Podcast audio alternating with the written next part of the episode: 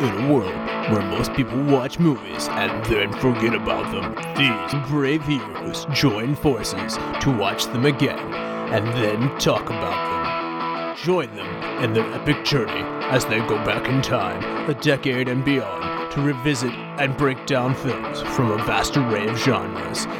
Do these movies hold up over time? Are they classics? Find out on Retro Movie Roundtable. Starring your hosts, Brian Fry, Chad Robinson, Dustin Melbardis, Lizzie Haynes, and Russell Guest. Coming now to headphones in your ears.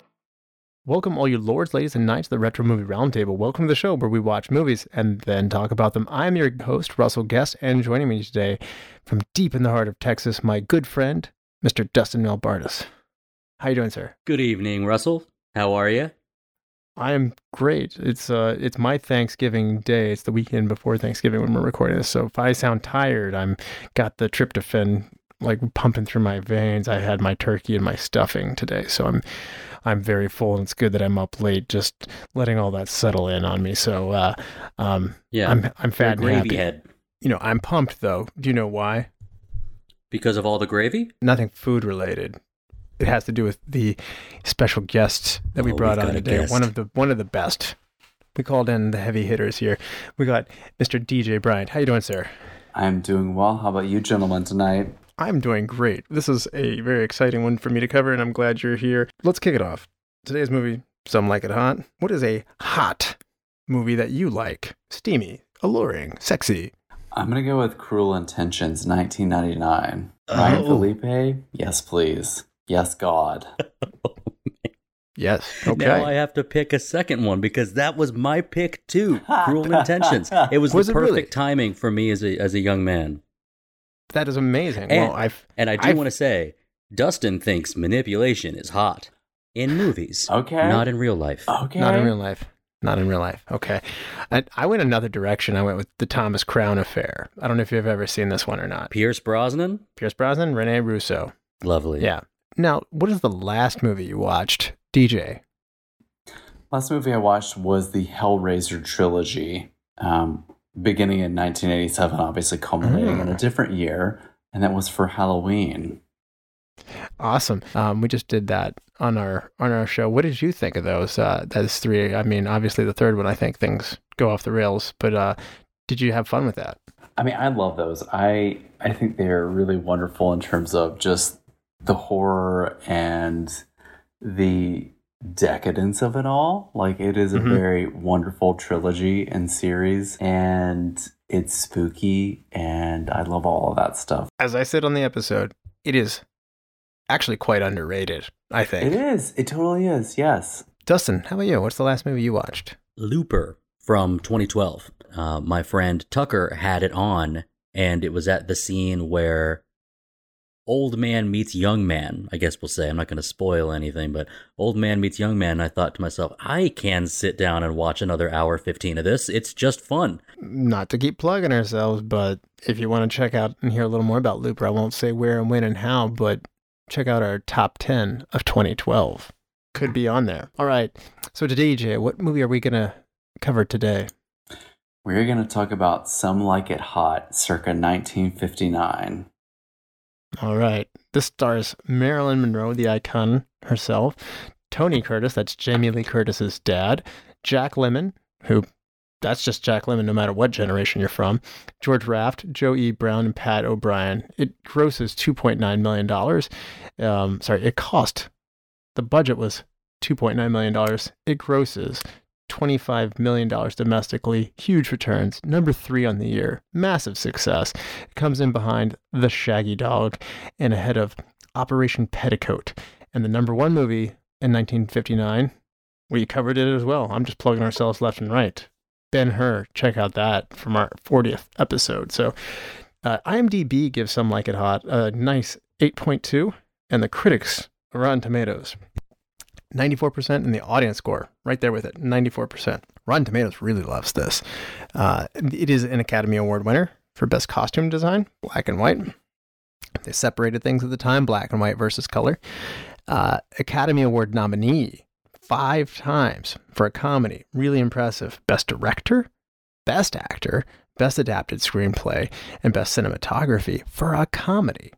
It's astounding. So, um, Best Art Direction as well.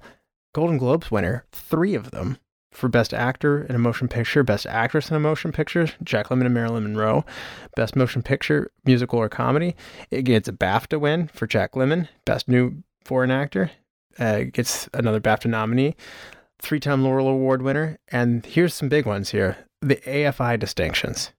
AFI on the top 100 movie quotes has this at number 48 for Nobody's Perfect, and it is also on the top 100 movies at number 22. And it was updated from where it was number 14 before. So in 1998, it was number 14 on top movies of all time. And in 2000, they named it the number one best comedy of all time for the 100 years of laughs. So we could potentially be dealing with the greatest comedy of all time. So, no pressure. DJ, had you seen it? What was it like coming back to it today? Well, yes, I had seen it. I don't remember when I saw this. I do remember this was in a very intense kind of Marilyn Monroe obsession and kind of looking at all of her kind of, I would say, essential cinema. So, obviously, that's going to involve All About Eve, Gentlemen Prefer Blondes, how to Marry a Millionaire and The Seven Year Itch. And this one kind of struck right into that. And it was great seeing it again. Like, it was honestly great seeing it again. I love this film. It's so good. It's so funny. Now, do you feel like as you've been watching it, it has aged well? And then has it aged well? Again, 59 is a long time ago. Many things have changed. Perceptions have changed about the subject matter. Does this hold up here in the 2020s? If we look at it for what it was in its time, I think it holds up very well. Essentially, getting into the logistics of this, you have two men in drag pretending to be women and living up this kind of like double life. And I think there, for that time, that is very interesting and that is very poignant to be showcasing in cinema, especially mainstream popular culture cinema if we if we were to dive into it through a lens of today, there are some cringy moments, but I I think it for what it is, when it was, how it happened, it's perfect. Yeah, it's almost better that it is anchored to when it was. Exactly. Like, yeah, absolutely. So yeah, very good. Dustin, how about you? Have you seen this one before? No, I've never seen this movie before. As our listeners know, I wait for you to tell me a movie and then I watch it. And I was pleasantly surprised when I look at the movies before 1970. Sometimes I give myself a little shrug and say, ah, okay, I guess, yeah, let's see. I know you like the old movies. For me, I have to I put myself in the right mindset. Now, I love doing that. sitting down and saying, okay, this is going to be a, a big culture difference. We're looking at 60 years. Let's let's dig in. And uh, I was rolling on the floor. I'm not surprised that our wow. AFI list gave this as high of a ranking as it did. I do agree with what DJ said uh, about let's look at what this idea was for the time. And I think like some of the things would clearly not even be seen as like even taking a risk today but it was a huge risk 60 years ago. That being said, the the, the jokes were a mile a minute. Uh, not all of them are knockout punches. Some of them are just very clever lines. I wasn't expecting the writing and the dialogue uh, to be as witty as it was. Some of it isn't even really, I don't think, meant to make you laugh. It's meant to just get you in the experience or the mindset of just how people with this attitude talked to one another, and uh, I love it. I, I, I thought it was wonderful. Yeah, it's holding up to the to the clout that it has. Is what I'm. That's it. That I think hearing. I know exactly what you're asking. Yes, it does, and some don't. I don't have to try that hard to understand what they were going for uh, and and if you are watching this movie, you can introduce something that's 30 years old to a, a, a, teenager nowadays, and they'll they'll look at it as if they don't understand what's going on. I don't think your mind has to work that hard to sort of get in the feel for what it would have been like to sit in the audience and watch this. It was a it was a thrill, and uh, I would say this is something that, like I mentioned with Looper, if I saw that this was like on, I would sit down and continue watching it. It is fun. I remember the first time that I saw this when I think I was in college when I got to it finally, and I was seeking out all the AFI greatest thrills, comedies, action movies, all that stuff, horror movies. And obviously, this being at the top of the comedies list, you know, I kind of came into it being a big fan of comedies. Comedy's my favorite thing. So I was kind of coming a little bit skeptical of like, I like a lot of certain comedies that didn't even make this countdown or are much lower. What is this movie doing in this position? What is this 1959 thing that they, right. you know, you're skeptical of it, right? Yeah. How funny are you? And um, I got to say, I left very pleased. I was I I I, liked it a lot, it, and I have returned to it once more since then. But it, there's long gaps in between it, and every time I come back to it, I'm sitting there going like, "Why have I not watched this more recently? This is great." So, well, I want to bring this up real quick, Russell and DJ. Sometimes, like just two weeks ago or something, we we did the movie Dracula. What's the movie Dracula about? Dracula well, with this movie, Some Like It Hot, we do get it mentioned in the movie like an hour and 10 minutes in, but uh, I suppose it does have a, a, a close, uh, like, like it's, it's adjacent to what the movie is about, really. But y- you look at the title of the movie and maybe you don't know what it's about at all. I certainly didn't. So when I, you know, I have the chance to get introduced to something like this, uh, and then you get blown away I'm I was so glad I didn't know that it had that high accolade of being ranked number one of the best comedies in the century. I'm glad I didn't know because coming into it the way that I did, just like wow, what what a pleasant surprise. Yeah, and actually, I'm curious to know as we get on the other side of the break how how the movie experienced as you're kicking into it if you don't know what you're getting in for because it starts off like a mob movie. So, um, yes, it does. Yeah. But anyway, uh, we'll we'll get into this as we get past the spoiler wall here. So there will be spoilers that lie ahead do not spoil this one. If you have not seen Some Like It Hot, you owe it to yourself to see this one as any film fan, uh, which is the kind of people who come to listen to us. So uh, definitely check this one out. We will be back after this. Welcome to the All 80s Movies Podcast. I'm Bill. And I'm Jason. And this is the podcast where we talk about the blockbusters, the flops, and everything in between from one of the freshest decades for movies, the 1980s. So whether you're a brain, a jock, a Valley Girl, or a Jedi, we've got some 80s classics for you. Do these movies stand the test of time? Are we discovering something new? Is there an 80s movie we're finally watching for the first time? Join us each week as we dive into the cinematic nostalgia that inspired and influenced a generation. From the hits to the cult classics, we'll discuss our earliest memories, favorite scenes, fun facts, and our not so favorite movie moments, too. It's the All 80s Movies Podcast, now available on all major streaming platforms. Please subscribe and happy listening. We're back, and there will be spoilers that lie ahead. Now, Dustin, for those who haven't seen Some Like It Hot since 1959, do you want to refresh people's memories? It's Chicago in the late 1920s, and Prohibition is full on. Joe and Jerry are two musicians doing their best to pay the bills, working in Spats Colombo's speakeasy underneath Mozzarella's funeral parlor. The police show up to bust the operation, and the two street smart fellas beat feet out of there. After looking for more temporary music gigs, they learn of a wonderful opportunity for a sax player and a string bass player, no less. But it's playing for an all female outfit Sweet Sue and her Society Syncopators. On their way to another gig, they witness yet another gang related incident, this one resulting in at least five men getting rubbed out and barely escape with their lives. Their best bet to escape the mafia disguise themselves as Josephine and Daphne and hop a train with the women's band down to sunny Florida.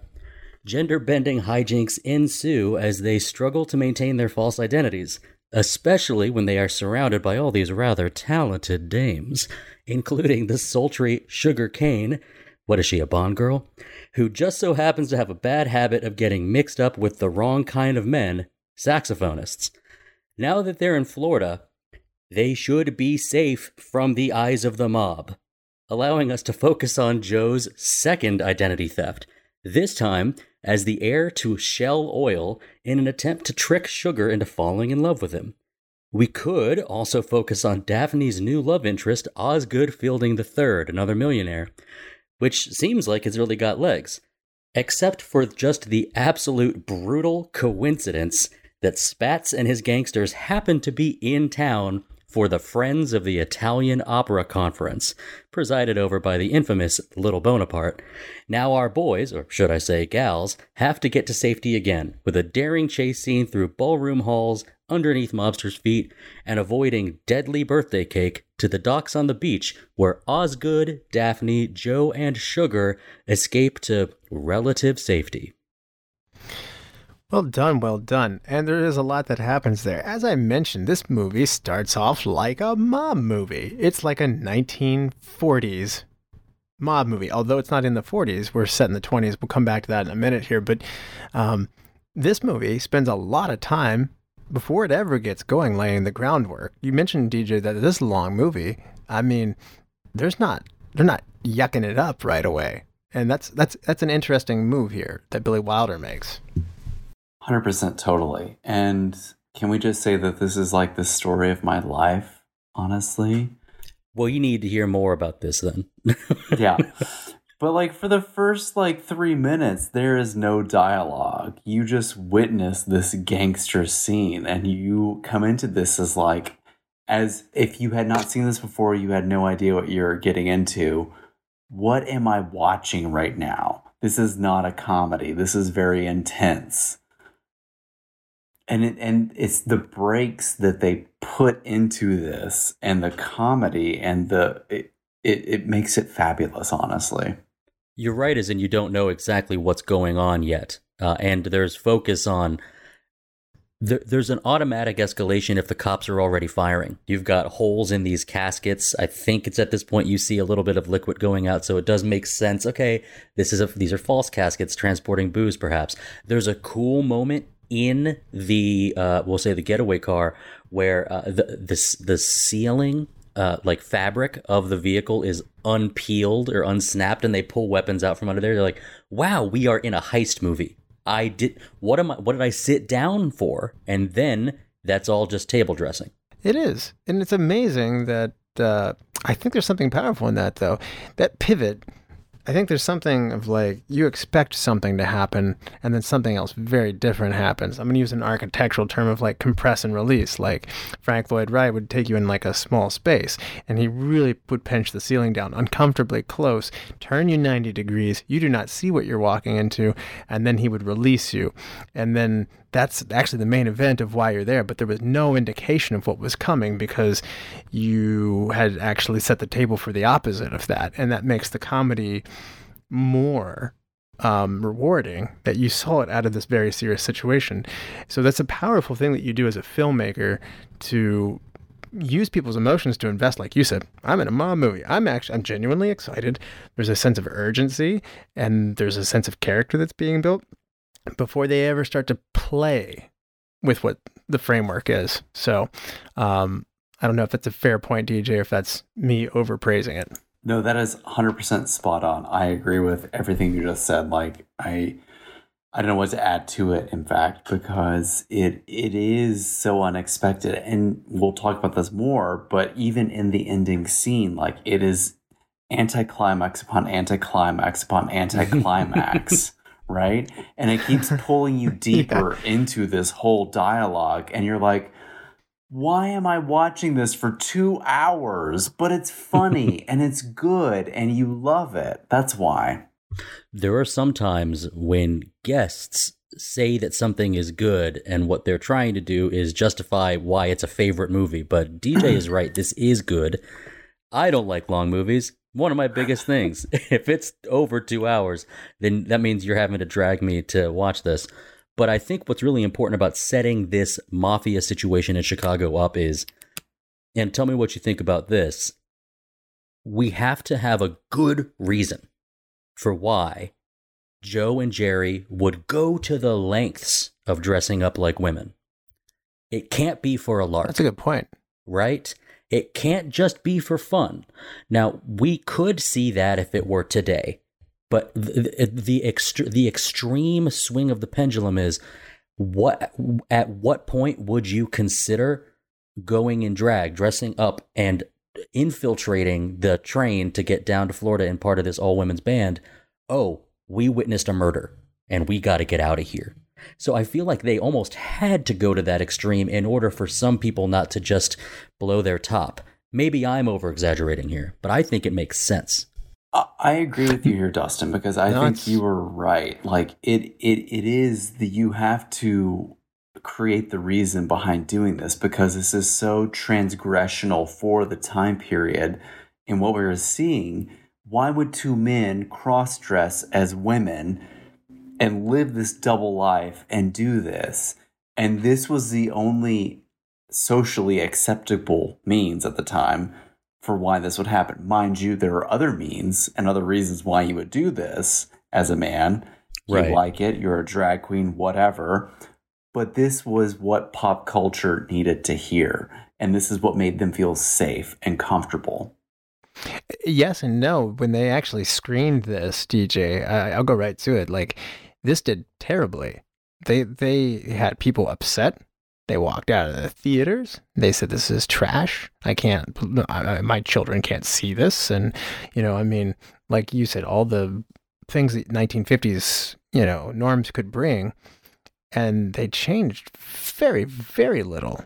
And we'll talk about what they changed later. But then they re-aired different theater in Brentwood, uh, younger audience, and then they loved it and changed very little. 30 seconds, just very small adjustment.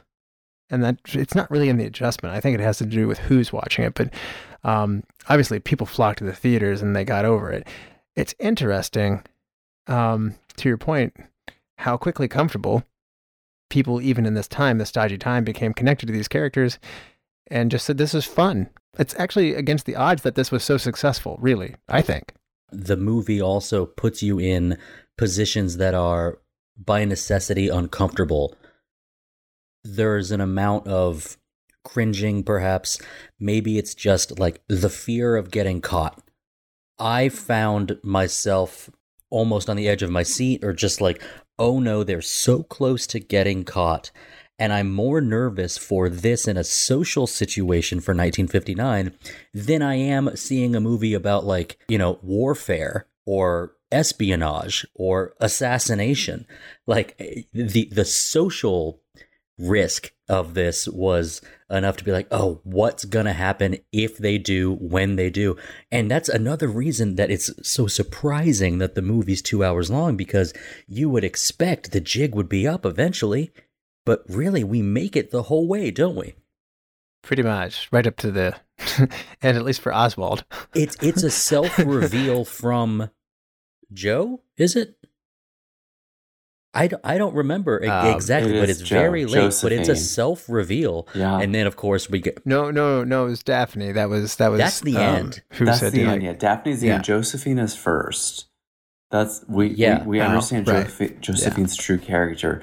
But Dustin, I think I'm gonna pick up on something you're laying down because I think in my mind as well, this reads like almost like first date, like with a new person. Like you want to put on the best person you are. You want to be like this this like superstar of an individual and not show all the baggage that you come with, you know? And at some point, that has to be revealed because if it's true love, if there's something truthful there, you have to reveal the true core of your persona, and that's the the kind of dramatic drive here. Is that like okay, Joe slash Josephine is very into sugar. Mhm. And Sugar is also into not Josephine, what she thinks is Josephine, and there, there there's there's like territory there. That that's like the the the territory you have to navigate as a new lover with someone's like, okay, this is what you know of me, and here's what you're gonna realize of me. Are you okay with that? Sugar believes she's confiding in Josephine, when in reality, what she's doing is revealing the baggage to Joe. It's strange to say that, like, we don't really get how much screen time do we have of Sugar and Joe together? 10 seconds? Not a lot. Maybe. Mhm. Uh, we don't get like uh, a period of the movie where it's like, well, surprise, and the wig comes up. This is actually who I was. He- Instead, we get another hour of him playing this shell oil executive. When they get down to Florida, what's the first thing they want to do? We want to go swimming. And then uh, Daphne, I gotta say, Jack Lemmon uh, choice to choose like, well, I'm a Daphne now, uh, is so fun. That's one of the first things I just laughed out loud at. But just like the the flippant attitude towards it, yeah, we can do all this fun stuff when it's just every every choice is the potential for getting caught. And let's not forget, because this is something I'm quite critical of. Shouldn't they be home safe once they're out of the state in 1959? Shouldn't you think that the whole mob driving them out of Chicago, like, ooh, we you know we wipe our brow, we made it, we're safe. We don't have to keep up the ruse now anymore. If I mean, I guess I suppose there's at this point we're still dealing with a lot of dishonesty. Now they're looking to make riches. How do we steal and how do we pose as millionaires? None of it is really like, you know, I'm really got a heart of gold, knight in shining armor. It's almost all deception in this movie. Yeah, absolutely. The only thing that keeps them in it is because of their interest in the women who they're around. Now they are musicians, and they do. Yeah. They, they, they're not faking what they do. They can actually play. So I actually would Yes. contest and say faking a millionaire is harder because you know th- they are still musicians. They are not changing their socioeconomic status. They're having to They walk in went to a women's shoes conservatory. and they have all the typical funny things of like hey that's that's hard dealing with that as a woman that's always funny i mean if you look at number two on the afi list it's also it's hard to women you know it's hard to walk around in women's high heels if you will as a man because you're used to going through your life into a certain degree of privilege in a certain way with that and so when you know have the carpet pulled out you know number two movie i, I was getting at is tootsie that's a, another cross-dressing movie turned on its head. So clearly, Uh-huh. the AFI finds this dynamic to be very funny, um, and it is. Both of them are very funny, um, but it to fake a millionaire is something you've never even.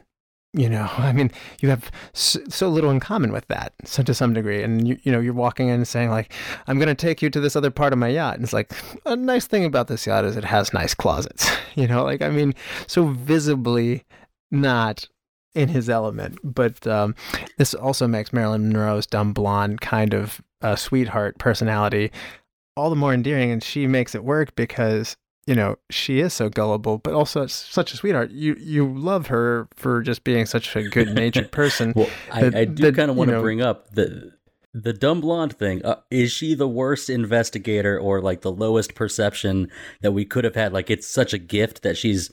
It's almost like too easy to pull the wool over her eyes. Can we just put on a public service announcement at this point and just issue the proclamation that every man at some point in their life should put on stilettos and ideally fishnets and tramps around just a little bit just to see how it's like? Oh, I'm Hey. down. I'm totally Cha- down. That's the challenge has been laid down. Is this a holdover of what is called the screwball comedy? Now, the screwball comedy really starts to come into play in the 30s and runs, you know, into the 40s. This is way later than typically we'd call a screwball comedy.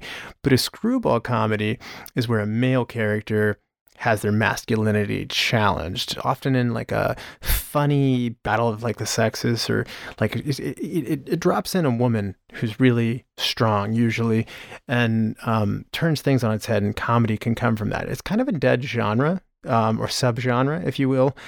But this movie, while not necessarily driven by you know a woman taking control of a relationship as much as the screwball, it does often have people playing roles of who they are not, like bringing up baby or like all about Eve, where you have this very strong female figure that then, by in terms, maybe takes away the masculinity or emasculates kind of the male character. But in this case, it's not a character doing that. It's the men are being placed into women's shoes and therefore their masculinity is being forced to be reevaluated. I would contend and say that this is out of the era of screwball comedies, but you could call this a pseudo screwball comedy because of that. I don't think this is fun or enjoyable to watch because of someone losing something.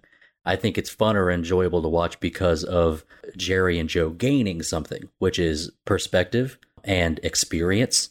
We get some sweet moments of that throughout the movie.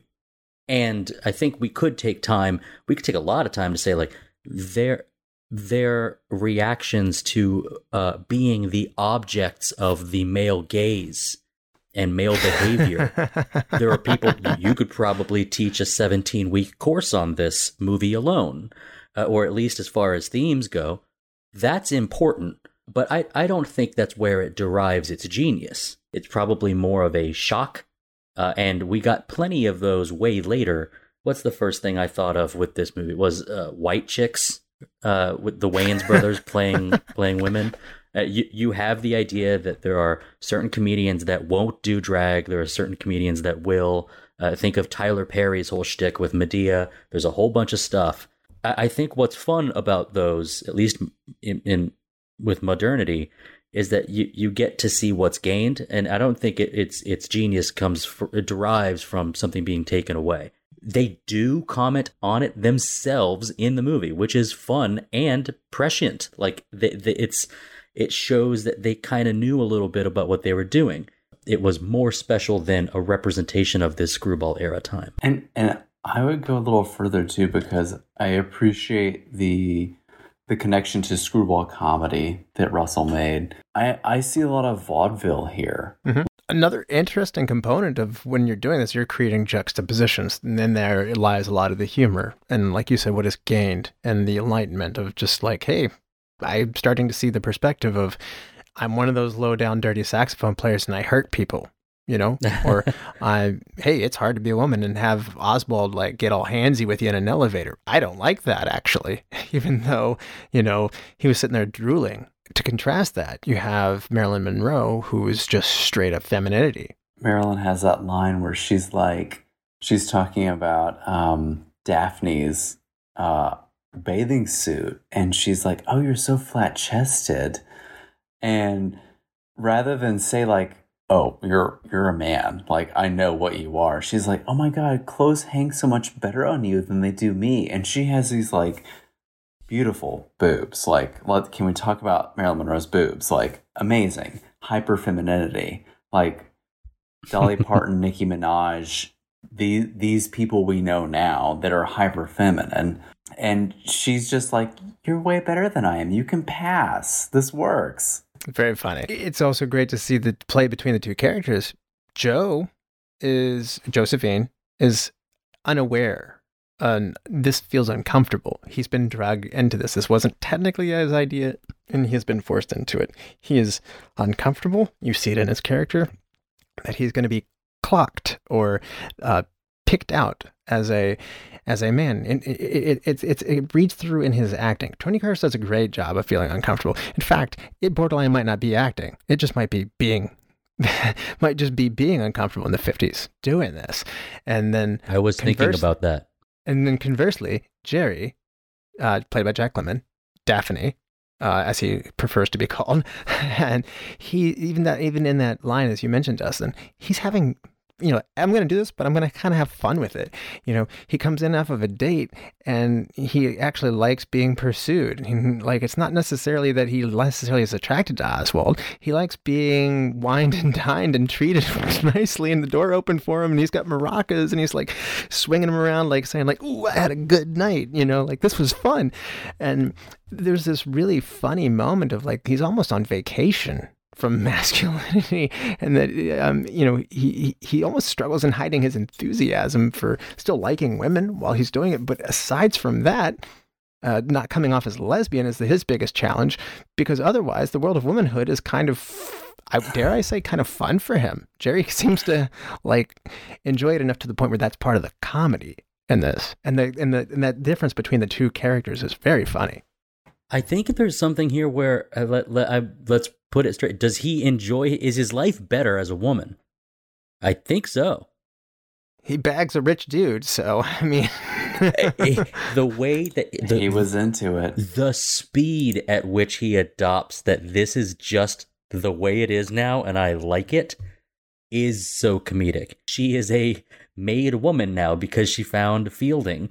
And uh, I'm just like, this is, it doesn't, it, I tried to move past what the intention was and just focused on the what the production which was she's she's having a great time. Daphne's life is great. Uh, they dance until the sun comes up. They take turns being uncomfortable and comfortable with it and they're they go so deep undercover you know i mean and same thing joe gets so deep in with sugar he can't get out of this relationship because he just likes being around her. And so they egg each other on and they they push and pull against each other in ways and that push and pull is where the comedy lies between joe and jerry again, my perception of this now is that we are not laughing at this whole kind of comedy routine. Like there is a certain freedom in it, and that is the magic of it. Masculinity, as much as a production as femininity is, right? And you don't need to That's be beholden to that. You can play with both sides. There, all the colors are at your disposal, right? It doesn't have to be one or the other. You can be both. That's a salient point. Or shades in between. Tony Curtis was first signed by United Artists, and he was pressured. Uh, you know, Billy Wilder wanted Jack Lemmon, but they didn't really want the studios didn't want Jack Lemmon. Uh, he doesn't have the name clout that he goes on to have, and so it wasn't until that they got Marilyn Monroe on board that she had enough star power to make this go to where they Wilder had the freedom to sign Lemmon. It's insane that Lemmon is like such an amazing actor and he goes on to have the career that he does. But this is the early part of his career where he doesn't have that clout. So um, once again, this movie doesn't work as well without Marilyn Monroe, but it also isn't made in the same way. You don't get Jack Lemmon if you don't get Marilyn Monroe. Oh, there's a lot to say here, Russell. There is a lot to say. I am a big Marilyn Monroe fan, 100%. And this film in particular is right before, like three years before her death. And this was quite a toll upon her as an actor. She had just had a miscarriage and was on this this film now and getting uh, pregnant as well and trying to maintain that pregnancy, which is an exceptionally um, emotional and very tolling time upon an individual. And she's met with the baggage of that while also delivering this film, which is also a film in which she is playing the dumb blonde character, which she is known for, and she does so well. She does better than anyone else. And that is, I think, is perceived by a, a, a mass culture to be not a true actor, but just a ditzy kind of character. That is the beauty and the tragedy of this film, right? You know, this is one of Marilyn's last pictures. But yeah, so that there's all that here with Marilyn. The nerves that she had, like she would just shake her hands and she couldn't get her lines right repeatedly. There's a mental breakdown. She wanted to be taken seriously as an actress, I read. I'd read that she had been studying method acting. She wanted to be in roles of prestige, and this hurt that she took this. You know, it was, it's easy. It's just bluff, and in in essence, it's doing what you don't want to do, which none of that shows. I mean, they were talking about hours to take a scene in some cases 40, 50, 70 takes to get one line right. And the actors around her, like Tony Curtis, was just getting angry. Afraid that the one time that she gets it right, that maybe he'll get it wrong. This is this is great. This is this is a really great piece. I'm glad she did this, but it came at a cost. Like you said, there's there's the tragedy of Marilyn, and I was really surprised to see that because it does not look like a train wreck. They they blew their time out of the water. Like they extended, like they had to build their whole scenes around like, what if Marilyn doesn't come in? They were strained. The production was hard and extended because of Marilyn's quote unquote unreliability, but most people don't make a mark on the world. And we rarely get into this depth of conversation about any of our actors. Um, but Marilyn Monroe, this piece, this performance will be what I will remember her for. And what I think maybe the world should remember her for, Russell, you said it, is the number one comedy in the AFI. Mm-hmm. Her ability to get to the performance that we got was hard and it hurt. But what we got was gold. more so than the Mhm. iconic pictures. She's a more recognizable name than any U.S. president, and it's it's hard to attain permanence, and she has it in culture. I won't link her tragedy of what came later in her short life uh, to the performance in this movie. I am I will consider ourselves lucky that we got what we got. You don't have it without her. I mean, it is, you know, Billy Wilder, Tony Curtis, Jack Lemmon, Marilyn Monroe. Any one of them aren't there, this doesn't work like it does. I think you're right. I think you're right. So, I mean, the fact that the studio It's going studios to be fun kept to telling, recast this. I know. Oh, I know. Got a weird one. Uh, Jack Lemmon, the fact that the studios just kept sitting there saying, I don't want this guy. He's nobody. I mean, how does it feel to be so Yeah. wrong? like, I feel like somebody loses their job on that. It's- They should. I mean, he's so good at it. So, um, He's so good. um, Tony Curtis and Jack Lemmon put on their first female makeup costumes and they walked around um, the Goldwyn Studios to see if they could pass for women because they had done hours and hours and hours of makeup testing. And so their big challenge was to go into a women's room. And um, even before they showed Billy Wilder, they just said, you know, Tony Curtis like, let's just go to the women's room, see if we pass. And uh, they, they did their voices. And actually, Tony Curtis gets his voice dubbed in the movie because he's he's got a very deep voice, and I don't think he's his voice is not gonna fly. So they dubbed his voice, but they go in, they do their thing, and the women were polite and didn't say "get out" kind of thing. Part of me still says there and goes, I think women are just nicer about this and might have just been polite at the time anyway. Like, oh, bless your heart, you're trying. Like, you know, like But maybe we can look at it this way: is that like with with the voices they put on, because the voices they put on aren't realistic, and so I think what we have to do is we have to convince ourselves that like, oh, these voices they put where they put on, I think are better for the comedic stylings of the audience watching than they are for the oh, this person actually sounds like a woman. exactly. Yeah, and, and in fairness, they, they were being coached. Um, You can't Mrs. to act, Doubtfire your way all the way like on a train down to Florida. that awareness of not losing that awkwardness and being a part of the humor is I mean there's there's humor in it so we we get plenty of it, but the uh, the giddiness of the two men. I mean, at this point, they're like kind of like two boys, like you know, the the the cocks in the hen house. That that like, oh, can you believe our situation? Oh boy, I tell you. And some of that is is good. If that's what all of this was, I would have been bored by it. Uh, instead, we get introduced to so many fun new situations and listening to the understanding. I do think a lot of credit has to go to the script because the, the jokes are great, situations are um, are quite funny. I really didn't know where they were going once they introduced like the second trick, which is like, oh, he's going to dress up like a millionaire now, and it ends up going for so long. It, it was just well done, uh, and I was I was kept guessing as to how are they going to do this, and then surprise mob conference. It was an opera conference, sir. Italian opera. yes, the appreciators of Italian opera. With they, they couldn't find a guy that knew how to flip a coin. They had to teach somebody on set. Hey, you look like you could be an Italian mobster. You want to flip this coin? Sure, I never done it before. They couldn't find someone that's flipped a coin before. I was going to talk a little bit about Jack Lemmon signing on to this because when he read it, it was only a partial script. And what he had said to his uh, person or associate, whomever he was talking with at the time, about this was like, Why did you sign up for that? And he's like, Oh, it's a good script.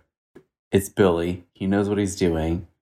I'm committed now, and he's going to write the part for me. And so it's going to be superb and it was. And it was like I'm gonna pick back up on the Marilyn thing too now. Like she was so good in this. Amazingly good. And it's so sad that she gets so much baggage for being quote unquote problematic during this time period when she's dealing with all of this stuff. And she still delivers this amazing performance. Russ, real quick, I want to ask. Just, I, I hope it. I really didn't want to forget it before we moved on. What was the thirty seconds that was changed? Do you have that info? Of there was some just one small change because I really want to learn what that was. It it was a scene in the train, um, and it might have been sixty seconds, but it was the scene in the train where I think Marilyn gets into Josephine's bunk and they have a little dialogue together. Mm-hmm. Um, hmm Is it kind of when she's talking about how like her and her sister used to like snuggle together? no, no, no, that that was Daphne. That was that Oh, that, that's that Da- was that's kept. right. And that's that was kept. It was a separate one where she gets into Josephine's bunk, and I believe also there was something about Daphne coming down too, and it was about two men being in the bunk together at the same time, and kind of uh, quote unquote, as Billy Wilder said, gilding the lily in terms of the homosexual nature of this this film, and so they took it out. and I don't think that was the thing that sank its screening before. To your point, Dustin, I just think where they showed it and who they showed it to, and the, I don't know. The world struggles with I, what they view as subversive behavior. It's like I said, it's cool that this works so well for comedy, for time and time again. It's it's it's funny that society can empathize, become part of these characters, see all this stuff, learn their lessons, and then still have an issue with it because that's how it kind of goes for many many years. Anyway, It's a it's an interesting kind of litmus test for the people is to say, do you like this fun, entertaining thing? Well, yeah. Good. And I, I, I said Brentwood. Um, the preview was at Westwood, uh, um, a section of audience of LA, and the crowd loved it. By the way, it was Westwood, and uh, again, younger college campus thing. People stood up and cheered. So the degree of like I'm walking out, nobody's happy, versus standing ovation, huge difference. And and here's the thing, but they paired it with a different movie that was serious, and then they watched it. So it's like giving somebody a dish that just doesn't belong together and then told asking them how they felt about that whereas the second screener didn't have that problem uh, uh, billy wilder had worked with marilyn monroe before on seven year itch now uh, dj do you see comparisons to their work there together versus here marilyn and billy that is A little, yeah, a little. Um, I definitely see more comparisons in uh, Billy Wilder's scene, opening scene with Marilyn, where she's walking to the train, and you get the hiss of this the steam engine, and she kind of turns around and kind of like does this like demure kind of like oh my goodness kind of thing, which is obviously relating back to the essential scene of the seven year itch where her dress blows up where Mhm. she's talking about men and kind of their ways. So yeah, I, I see some I see some uh, parallels. Yeah.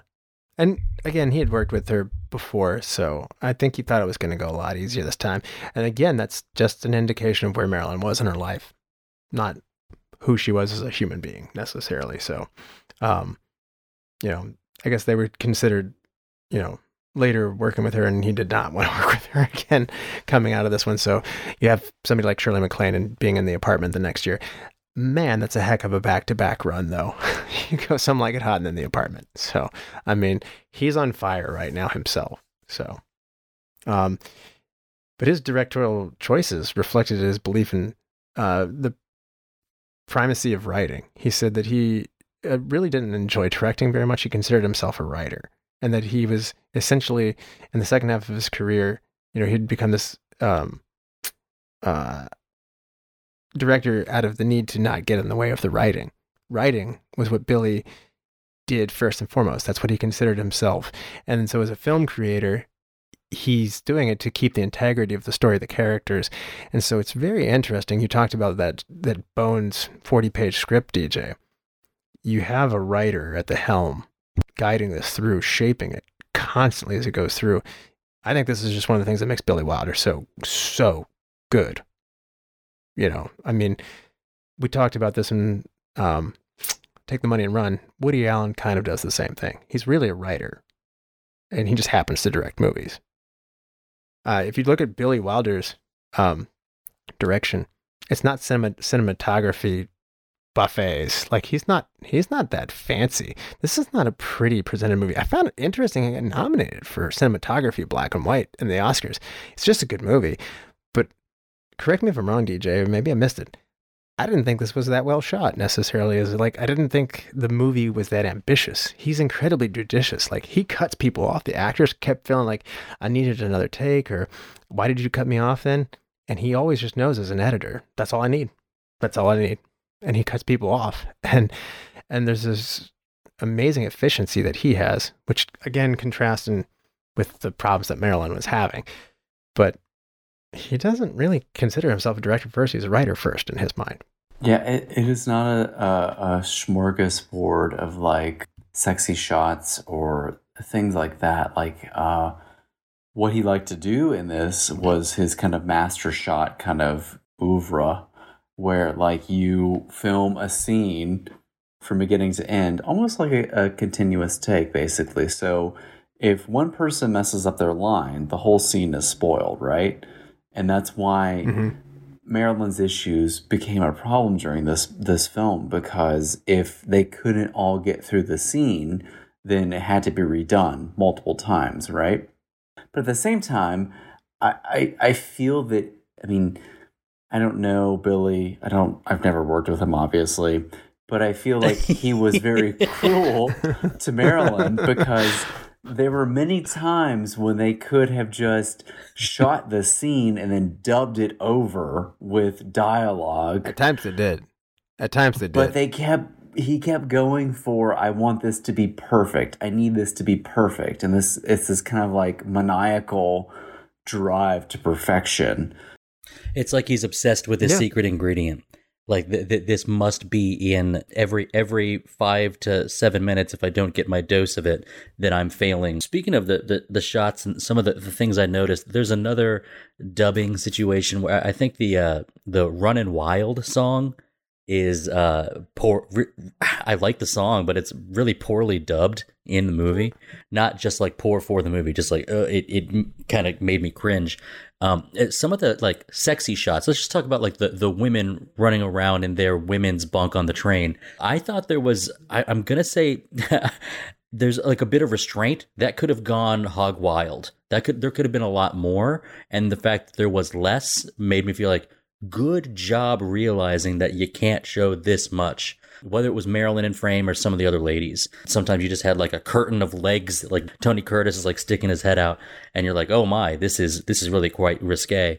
Uh, so there, there were some things that I thought were like as far as film making that stood out. Some of them were flubs, but some of them were good. Uh, I I thought the music was fun throughout the whole movie. There were some scenes too, like in the banquet hall where the mob birthday surprise is going to happen. That was really quite bland to me from the corner. Uh, they, they're kind of the, the the choices to shoot uh, to where you have Spats and his crew sort of in the center of the frame, which makes sense, but also you you're just seeing a lot of backs of heads, uh, stuff that I just thought to myself like. Oh, okay. I'm starting to notice something, and if I'm noticing something, then the more critical film heads will have noticed it. It just it seemed some things seemed a bit off, but I guess the way that you described his uh, sort of background as a writer instead, it makes sense why uh, maybe not as much attention was paid to these things. Yeah, he's trained. He's trained as a journalist. By the way, he's a Right. writer. He became a writer. He became a writer in Germany and wrote silent movies. And then he has to flee Germany because not a good time for certain people who don't fit the Nazi agenda. and um, Oh, well, well, he goes to Paris initially, and then comes to America, and uh, he co-writes Ninotchka. Ninotchka. Ninotchka. Um, Ninotchka. Ninotchka. Thank you. In 1939 and, and Hold Back the Dawn in 1941 both get nominations for Best Academy Awards, Best Screenplay. So dude comes over, blows the lid off of it as a writer. And that's what springboards his whole filmmaking career. He never stops writing. And so, to your point, he hasn't been trained as a cameraman or anything like that. He doesn't come from a theatrical world. He's from a journalist world. Sure. That's how he makes his movies. And it does show. He is not Spielberg with framing, camera movements. And granted, Spielberg comes decades later. However, if you look at like how William Wyler did Roman Holiday with Audrey Hepburn, which we covered about a year ago, beautiful movie. I don't think William can make a movie. You know, he did Ben Hur too, by the way. I don't think the dude can make something that doesn't look beautiful. Just like he can't stop seeing how to just shoot it in a beautiful way.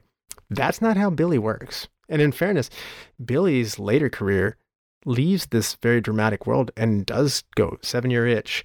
And, you know, it, it does leave. I mean, dude did double indemnity early on, Sunset Boulevard, Sabrina, like And then later on, he goes and has a, like a career change. It's lighter affair. Now it has a lot of integrity. It's well written and it's burdened with characters, but he shifts his career quite drastically. It's very possible we'll come back and cover one of his movies again later and be having a very different conversation about like how he functions in the role because I find it interesting. He's like two really good directors' careers in one dude. Interesting. So You read about how long it took them to edit this thing together, and it was like within a week or so, which is unheard of. Like a lot of time goes into editing editing together a film. And he was so good and so on point to know when to tell um, someone to cut a scene that he didn't end up with all these extraneous pieces of material that you had to piece together to make the scene. That was the scene. It was done. This is it on film. We are going to use this now. And that is that's very rare for that time. it's almost That's a- like instinct in a way. Like, oh, this kind of works. it is. yeah.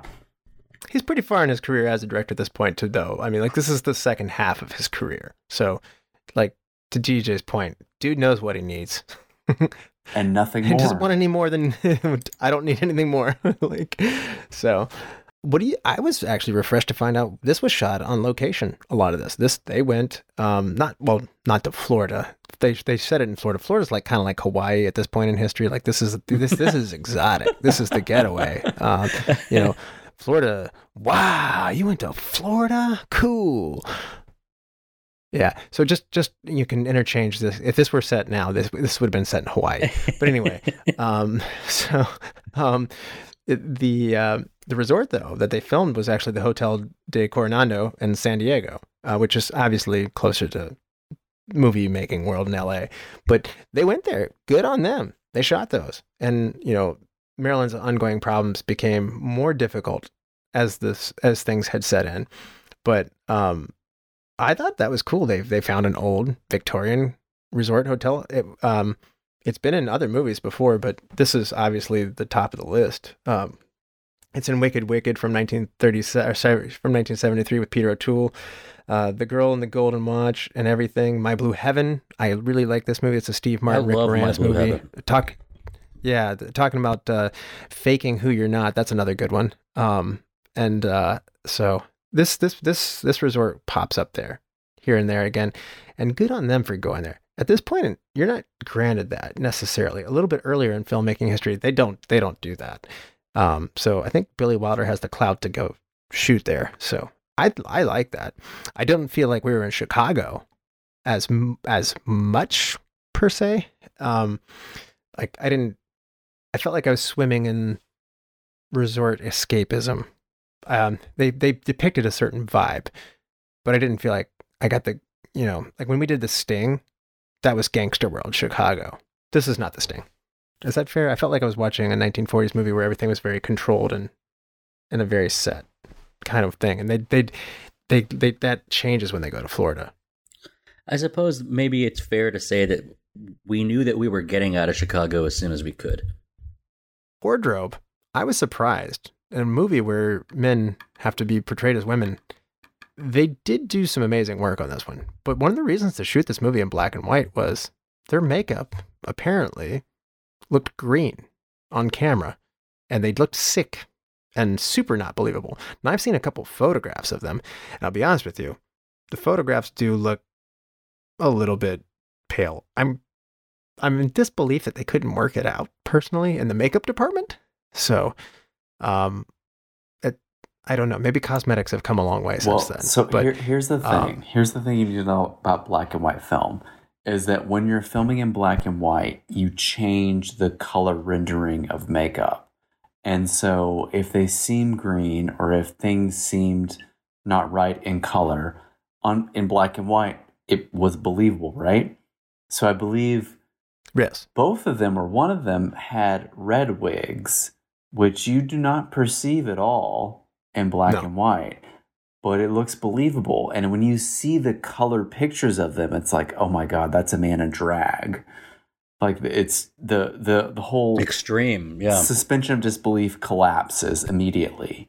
But once you put that in black and white, it is more realistic and more appealing to the observer.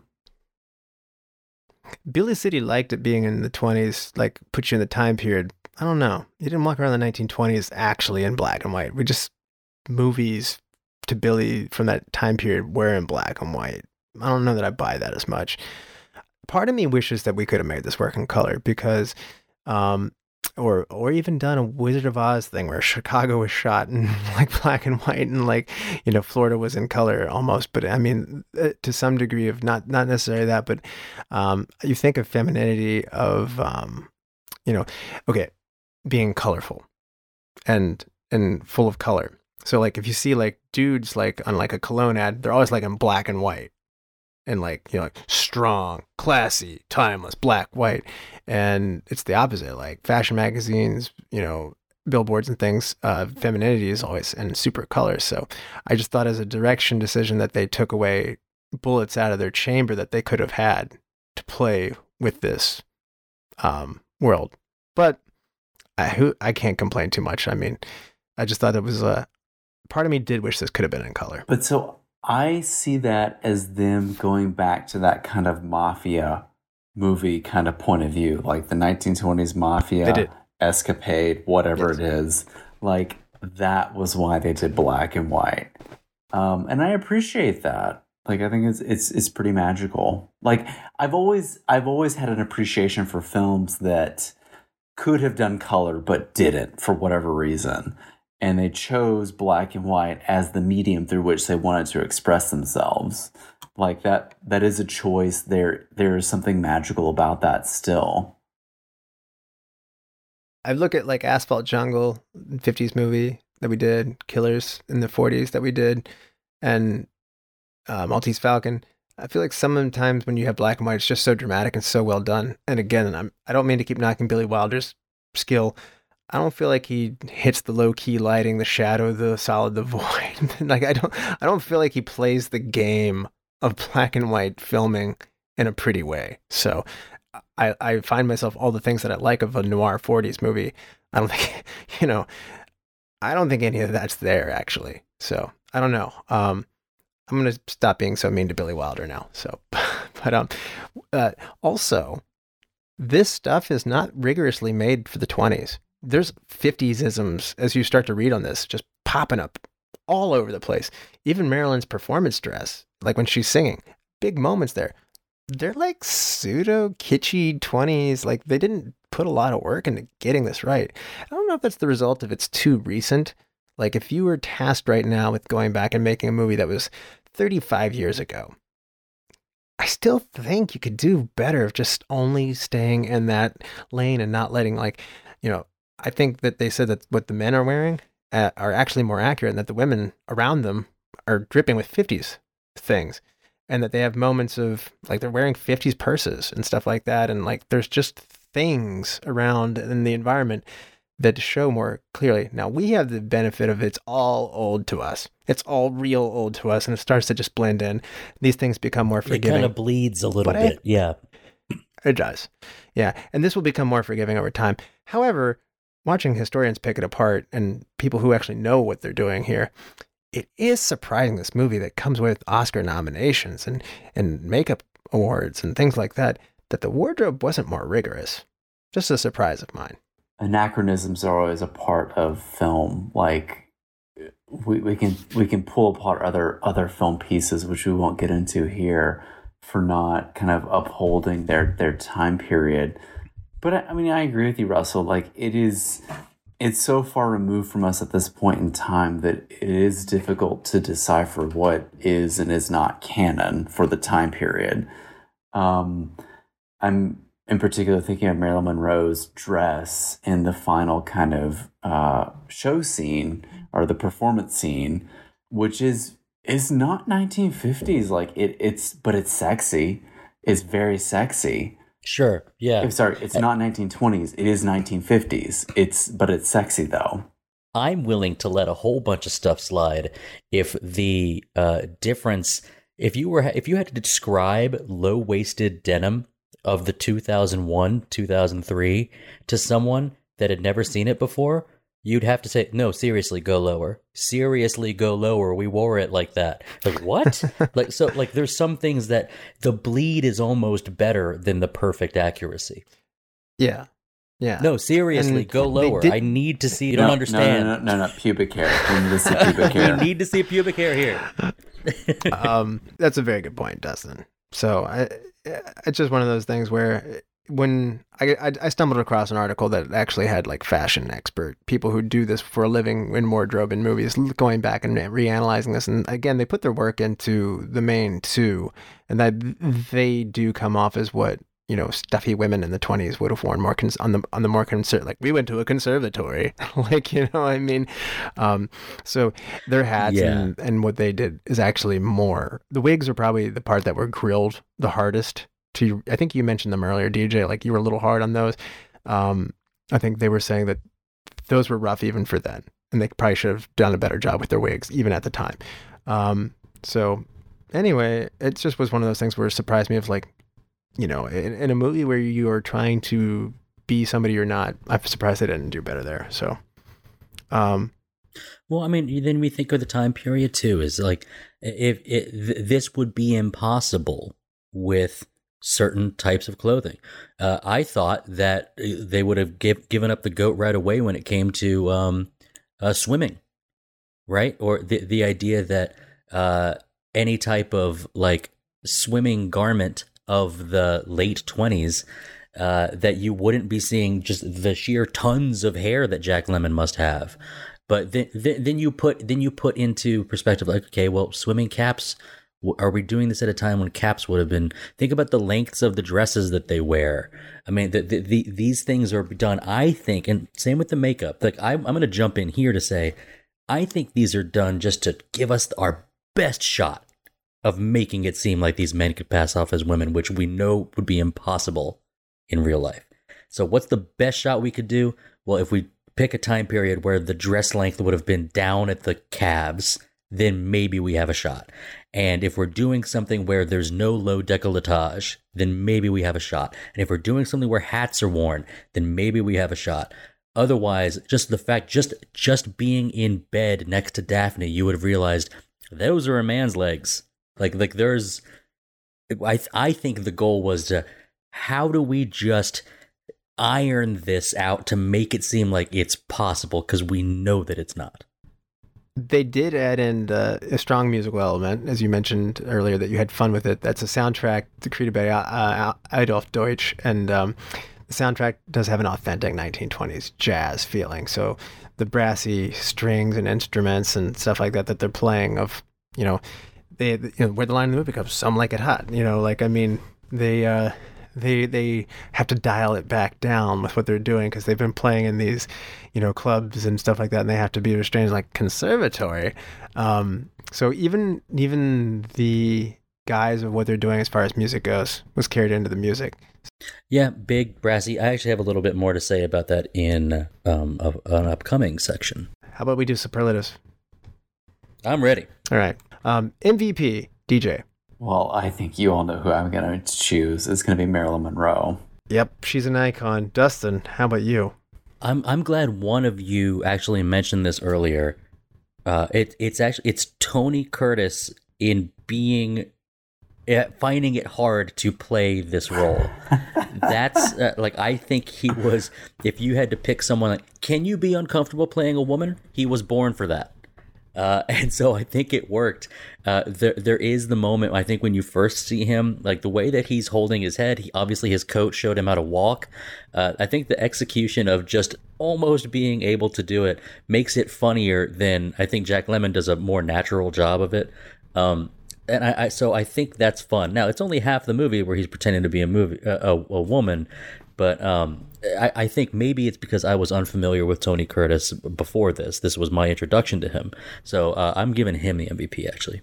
I got to give him a credit too. He does a pivot that nobody else has to, where he does a double fake identity. And his rich guy persona, which we haven't talked about, is hilarious. It's like an impression funny. of Cary Grant, and like you know, it's a bad impression, but like an exaggerated impression. So much so that even Cary Grant got done and watched this movie and said, "I don't sound like that." it's good. so, um, very funny that his rich guy persona was just very funny as well. So I like your pick there. And I'm going to complete the trio here. Jack Lemmon is mine. I think that I think him having this field day and this, you know, at times tortured balance between I don't like what I'm doing. This is I'll never get away with this. I'm nervous, but then also coming in and playing maracas, having a wonderful time is like, you know, so silly. you know, he he elevates this to the comedy. Just just just makes you know, like you said, none of this works. But Jack Lemmon being so silly is what makes it work that it doesn't work. So it's funny. So, um, yeah, I think I think a lot of the play between what is femininity versus masculinity comes through in Jack Lemmon's humor, and I mean that's one of this movie is so great. So, um, I love Jack Lemmon always. So you can't go wrong putting him in any movie. He's one of the best people at range. Like he he has like this Robin Williams like range to be able to do intense, serious, uh, warm, grumpy, uh, funny. I mean, like there's nothing he can't do. So, best supporting actor, DJ. I'm gonna go with Joe E. Brown as Osgood Fielding the third.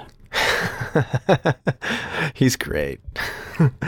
what a because character. that's magic. Yeah. Zowie.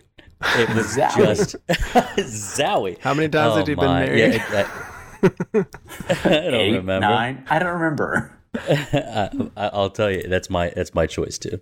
Just, just dynamite on screen. He's so great. And I don't know that she's technically counts as supporting, but I did go Marilyn Monroe. Hidden gem, DJ. I'm gonna say all of the girls on the train in the berth scene when they're all having like the party and like it's just like this field day of just like insanity and how in the world did they fit all that many people into a berth in a 1920s train car like how did that work out That's back when we can afford to ride the train. I thought it was so funny to watch what it would have been like in the 20s just to be like, I've got like a plastic Dixie cup with some alcohol, like, and how excited everybody was. The like, party, I mean, like that's really off limits. That's it's literally illegal. So I mean, it's it's it's a whole nother. That that that is that is funny, DJ. Do- um, do you have very bourbon? funny. yeah, it's Do you have Judy. vermouth? Don't you have Yeah. vermouth? D- you Dustin. have maraschino Yeah. cherries i've got the salami That was great. Yeah, good pick Well, and there. then there's a, there's some, there's something else too that's kind of period specific. Like somebody gets some ice, and they have to get a big block of And ice and chip chip away down, at it. yeah. Like it's awesome. Dustin, hidden gem. Mine will reference back to the music, and you first hear it when they're doing their rendiff- their rendition of "Sing, Sing, Sing," which a lot of you people will know as the Chips Ahoy commercial song, that big brassy swing song. Uh, this movie and the soundtrack for it utilizes a mute. Our friend Nathan will know about mutes for brass instruments, Like a plunger? That it looks like a plunger, and Louis Armstrong did did some great work with it. Uh, but essentially, the the mute work in this soundtrack is the maybe the best I've ever heard in a movie. Isn't it sad And so that I was blown away. Isn't it sad that an impressive piece of music over time becomes reduced to it's the Chips Ahoy song? The Chips Ahoy Yeah. song, everyone knows what I'm talking about. I about. do know what you're talking about, and I needed that, but it's sad that I needed that. So it's not that sad. Chips Ahoy's good. thank you, Dustin. um, my hidden gem is going to be Harry Wilson. He is Spats's henchman, and he's the one with the Oh, big yeah. knobby nose who has, gets a couple of speaking lines. What a good rough henchman he is, and he runs the perfect line between like, yeah, I'm tough, and this could work in like a gangster movie, but I'm also in a comedy movie. So, and like, there's like a fun Yeah. thug thuggery about him. So, Harry Wilson was just so perfect for walking the line of what this movie is. So, recast DJ. It's gonna be hard. You said it was gonna be hard. You gonna take the? You gonna do what I do and just go deeper in the cast? No, it's it's gonna be hard, but I'm gonna I'm gonna go top bill. I'm gonna recast Tony Curtis, uh, mainly because I have an axe to grind against him and him describing Ooh. his kiss with Marilyn Monroe as like kissing Hitler, quote unquote. So I'm gonna get rid of him and go for James Dean instead. Okay. Wow. Oh, he could pull it off.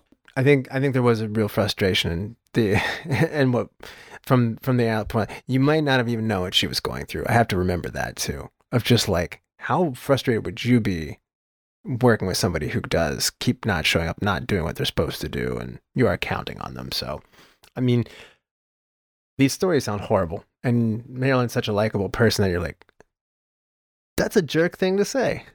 So, um, and no, she is not like kissing Hitler. She's beautiful. He is the opposite of beautiful. and she has no little weird mustache. That's not at all accurate. That's a bad comparison. Nobody said he was good at comparisons. but uh, anyway, um, Dustin, recast. All right, I got a weird one here, and I want to recast it or I just want to include it in the movie. So I'm going to pick a classic British cinema, man's man, lived a very particular type of life. Oliver Reed. I want him in this movie, maybe as Beanstalk instead of Dave Barry. Yeah, I I, I think it'd be a crazy dynamic. He could not and certainly would not do drag. There's no way. But what if he was at the point of his career where he would? And what if there was a third guy in the all women's band who's undercover for a different reason? I don't know. I'm just playing around with this, and maybe he gets found out while the other two stay hidden. I, I'm just playing around, but I just thought to myself while I'm watching this movie, Oliver Reed would be weird here. Well, I guess that's my answer for the show. so that's I'm just gonna put it in there. I, I'm gonna go with a similar direction, but different. Um, I'm coming after Dave Barry as well, who plays Beanstalk. He's the male or- orchestra manager. So uh, the guy with the really big glasses. While physically funny, I don't find his performance to like deliver as much as some of these other side characters do, because this movie has good side characters for the most part. Um, and I thought to myself, wouldn't Milton Berle be funny dad in here? Milton Berle does drag himself in his career, and so you're not actually putting him in drag in the movie. Like he's not actually cross-dressing in the movie, but he has done so, and he is known to have done so. So you're playing with the audience's expectations and tipping the hat, and we're all under the uh, umbrella, you know, under the pink umbrella, Sure. if you will. So I mean, I think that would be a fun tip of the hat to what we're doing here. So, um, yeah. Um, also, he's funny. So, getting some more funny people never goes wrong. So, uh, best shot, DJ. We just laid into Billy for not having beautiful shots. Did you find one that you thought was the best shot? I mean, yes, yes, and no. There are some good ones. The one I put down for this was the, well, nobody's perfect scene, which is the final scene. And I will leave it at that for now because I'm going to revisit that in my best quote series. Mm. DJ, uh, sorry, uh, I'm, your, your names both start with D and it's late. Sorry, Dustin. D's. Dustin.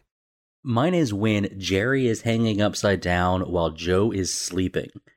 And it's a funny shot because Joe is sleeping in a really glamorous way.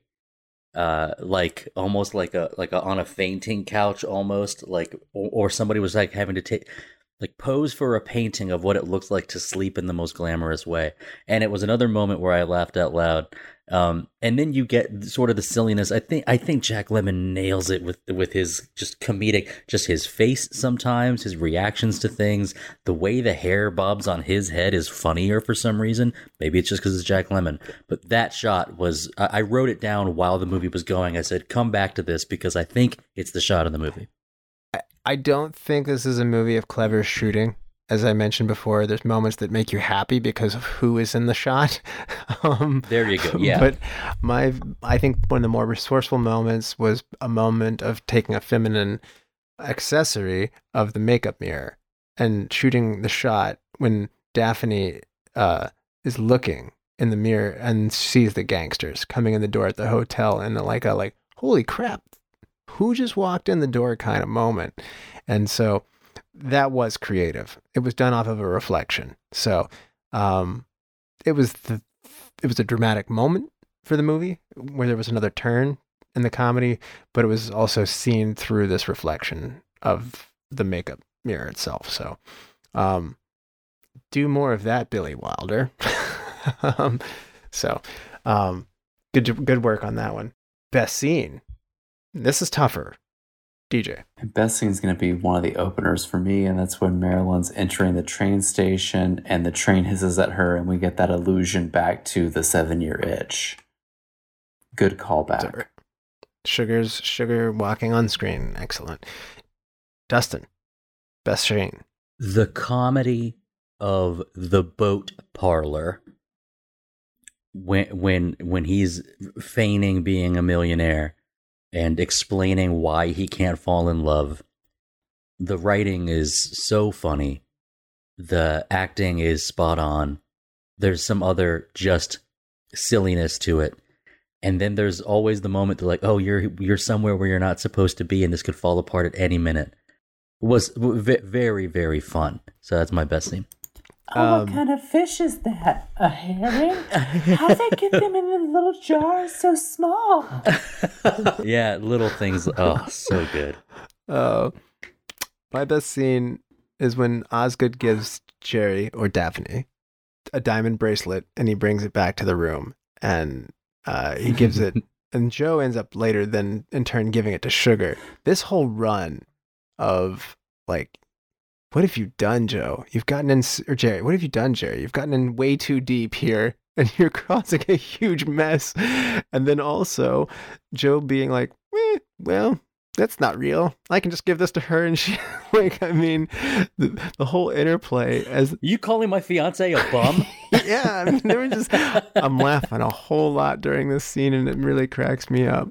And it takes a lot to beat the final scene once they are found out the mafia is chasing them, they're climbing out the windows and there's like when everything's crisscrossing and the jig is kind of up, that's a lot of fun, but I have to admit the the the the diamond bracelet, like the Osgood engagement kind of thing, is just it's too good. It's it's really good.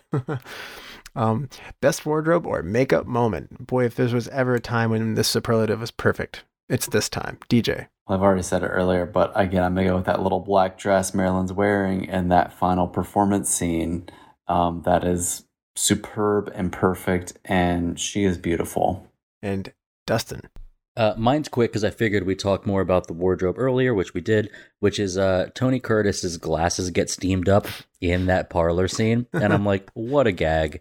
So no one's above a gag, and it was just it was comedy, so I loved it. Uh, my best wardrobe moment is going to be when we first see Daphne and Josephine walking into the train station. We don't see them head on; we see them as leggings from behind on dude legs and um yeah. and there you know you walk up from the leg- leggings and the the camera does pan up and you see you see this is who they are and it, it, it was an abrupt cut from where they were in the previous scene so it's a good cut it's a good um introduction and uh, it shows off the wardrobe from a non-assuming like what it would be like to walk from behind these people so and if you you don't really pay that much attention to anybody but the camera's forcing you to pay attention to it so that's part of it that you know maybe that they they maybe they could walk through a train station because nobody actually pays attention to other people that much change one thing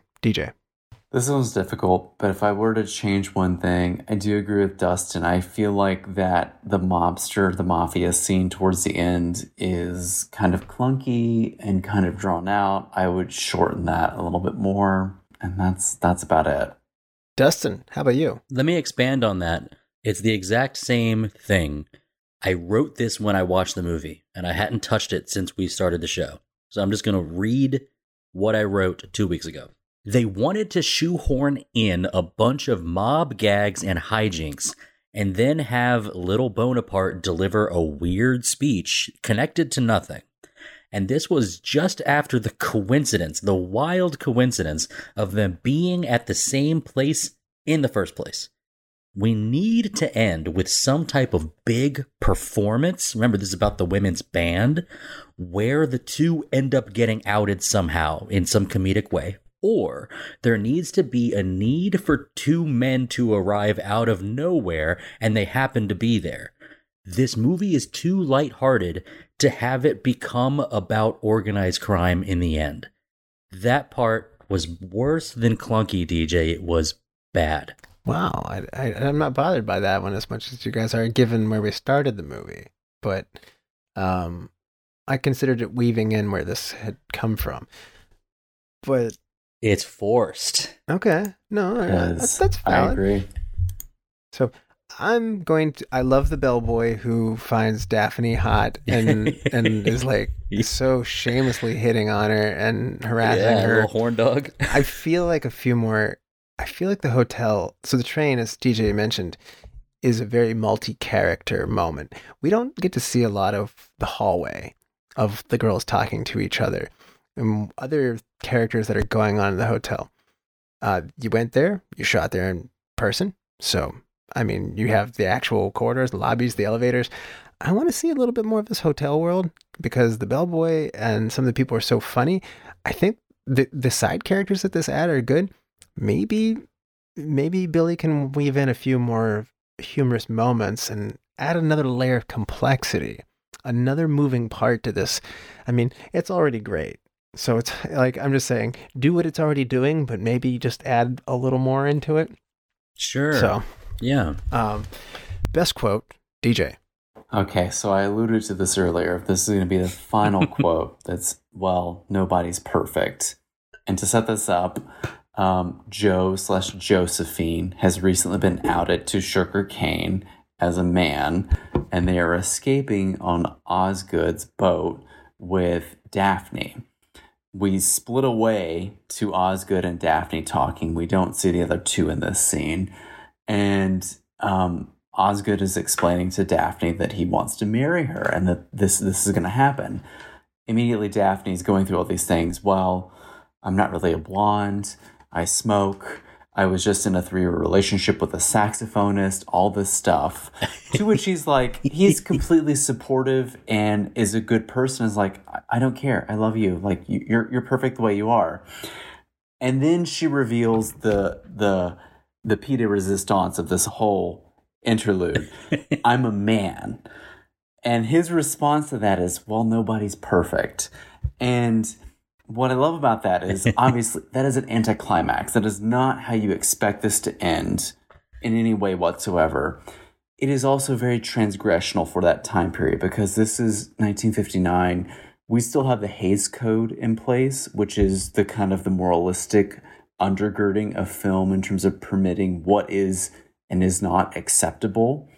And I felt that this is kind of the pinnacle moment when the Hays Code ultimately is repealed, not officially, but it eventually, a couple years later, becomes repealed. But it is the ultimate kind of point in which we find this kind of questioning of this thing that has guided society for so long. And that is the beauty of that that scene and that quote for me. It and it is on the AFI greatest quotes list.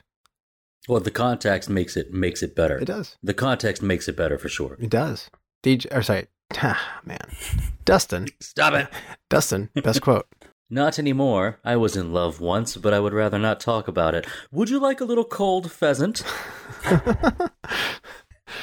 Uh, Uh, that's of course from the parlor scene, and it, it's the the speed at which he's scrambling to figure out where anything is in this parlor and just distract from whatever just to get to in the end this is a ruse to to trick a woman into falling in love with you or marrying like it's it's all a big trick. And so the speed of this uh improv is so good.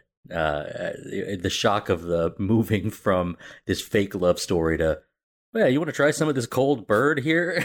it's very funny to me. and mine is that interplay that DJ had said, where you know, you know, I smoke, I smoke all the time. I don't care, you know. Well, I have a terrible past. For three years now, I've been living with a saxophone player. I forgive you, and just like the constant fast stream of like the interplay of like I can't have children. We can adopt some, and like the, the quickness of Osgood's problem solving that none of this is a problem, and all builds up to like I'm a dude, and he's like, well, nobody's perfect, and like he's he's like so permissive and so sweet and like he wants to solve the problems here like he's a good person like it's good. It, it's a really good line. Um, if I had to pick something different, I did love Jack Lemmon coming in and going like, "I'm engaged," and, and he said, "Congratulations! so- Who's the lucky he- girl? I am." what?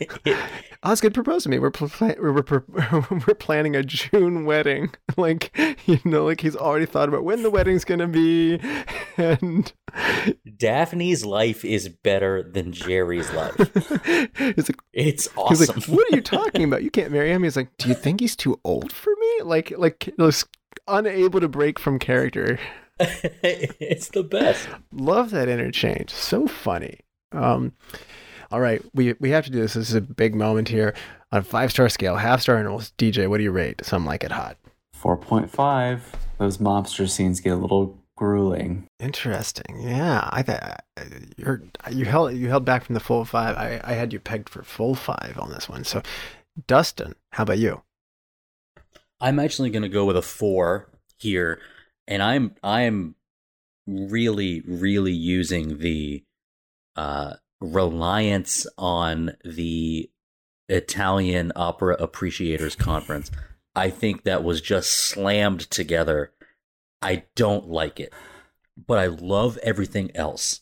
So because of that, a four, I would, I should give it a three point five, but I, but a four, it's just so good at so many other things, and it's really rare for me to line up with like a popular list. For me to think that the number one comedy on the AFI list is as funny as it was, really surprised me. So uh, four stars, and that's, I'm glad, I'm, I, I feel, I feel like I've like grown a little bit to be able to appreciate the movie. So it's a four star. Um, I'm going. I'm going full five. And this one, I think it's just such an intelligent movie that you know it, it it deals with masculinity versus femininity. It has held up so well over time. It toed the line of what was edgy at the time. It's a very difficult thing to do 70 years later and to still hold meaning.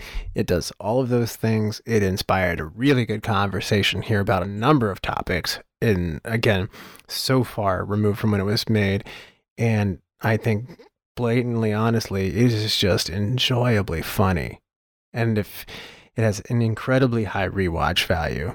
And Yes. and I have enjoyed watching it and coming back to it over and over again. I won't stop watching it. I, I'll, I don't pick it up as frequently as I should. Probably the, the runtime maybe gets into it. Maybe the black and white nature of it, and finding the right people to say like, "Hey, let's all sit down and watch a funny movie." You know, you're not being like you can't take off the like let's teach a film class kind of hat, you know, a little bit with it. But I mean, it is it is that good. It is just really enjoyable. So it's a five for me, and um, I really enjoyed looking at it, talking about it with you guys, and it was just so much fun. So five. Great Yeah. scores. Yeah, or sorry, the Italian opera goes Dustin. Nobody's perfect. oh, great. Uh, Thank you for that. um, so Dustin, you want to help me pick a movie for next time? you got it. Disney and Pixar do some amazing work and dominate much of the animated film world conversation. But Universal's DreamWorks has made some good ones as well. And today we have three DreamWorks animated movies. Option one How to Train Your Dragon from 2010. A hapless young Viking who aspires to hunt dragons becomes the unlikely friend of a young dragon himself and learns there may be more to the creatures than he assumed. Option two Shrek from 2001 a mean lord exiles fairy tale creatures to the swamp of a grumpy ogre who must go on a quest and rescue a princess for the lord in order to get his land back. And option three, ants with a Z. And a rather neurotic ant tries to break from his totalitarian society while trying to win the affection of the princess he loves. Dustin. 2001's Shrek, Russell. All right. Shrek it is. All right. And DJ, thank you so much for joining us once again. These are always fun. Thank you, all the lords, ladies, and knights of the Retro Movie Roundtable. We invite you to reach out to us. So we want to hear from you. So subscribe, rate, and review to us on iTunes, Spotify, Stitcher, wherever you get your podcast. Give us a like on Facebook. Follow us on Twitter at, at movie underscore retro. And email us at retromovieroundtable at yahoo.com. We are on YouTube. So even if you follow us in other ways, go ahead and give us a subscribe there. That helps boost our numbers. We just love it. So, and producing and providing this podcast is fun but not free. So we invite you to support the show at our Patreon page at www.patreon.com forward slash retro movie roundtable. Any contributions are much appreciated. and we'll go towards making the show better for you, the listeners. As always, thank you for listening. Be good to each other and watch more movies. Dustin? Go to that landless latitude and good luck. If you figure a way to live without serving a master, any master, then let the rest of us know, will you? For you'd be the first in the history of the world.